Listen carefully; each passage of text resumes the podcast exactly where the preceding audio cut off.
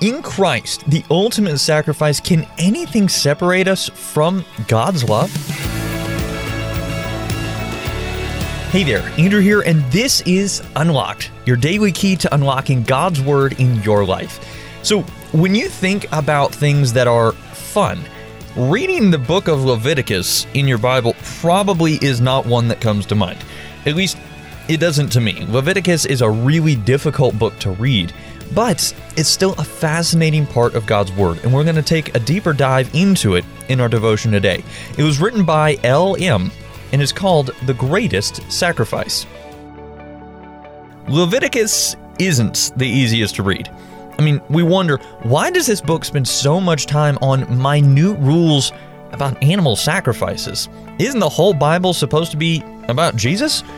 These are really good questions, and it turns out these sacrifices paint an important picture of why we need Jesus and what he's done for us.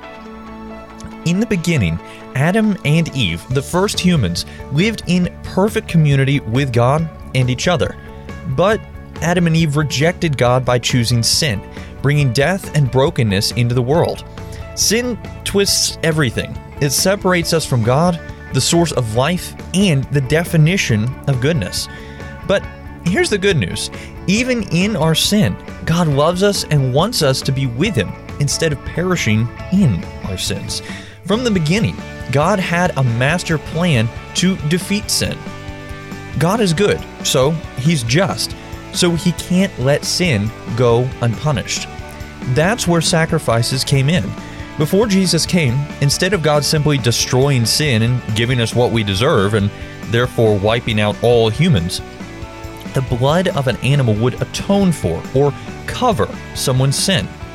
Regular purifying sacrifices took place throughout the year, culminating in the annual Day of Atonement, when a priest would make special sacrifices for the whole community.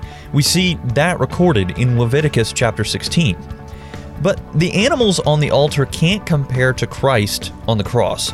Jesus was the ultimate sacrifice. Unlike the repeated offerings of the Old Testament, Jesus doesn't have to re die when we sin again. Jesus also did something no sacrifice had done before. He rose from the dead three days after being crucified. Jesus was the sacrifice to end all sacrifices. The curtain was torn, the law was fulfilled, and the power of sin and death were broken.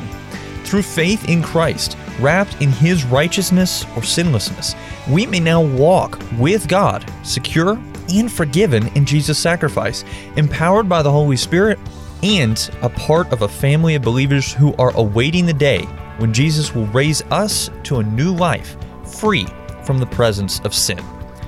So let's talk about this. What are some questions going through your mind right now? In Christ, the ultimate sacrifice, can anything separate us from God's love? How is God living in us through the Holy Spirit different from Him living in a tabernacle or temple like He did during the time of animal sacrifices?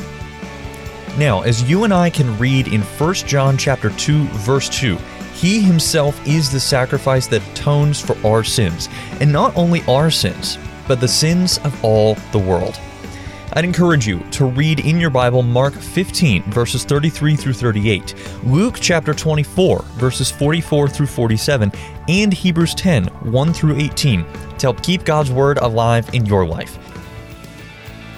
Unlocked is a service of Keys for Kids Ministries. Have you checked out the store on shop.keysforkids.org lately? Because we've got a new edition, some cold weather hats. Definitely check them out, and you can order them right there by going again to shop www.keysforkids.org. Now be sure to check back tomorrow because Emily is going to look at something that is never too far gone. But until then, I'm Andrew encouraging you to live life unlocked, opening the door to God in your life.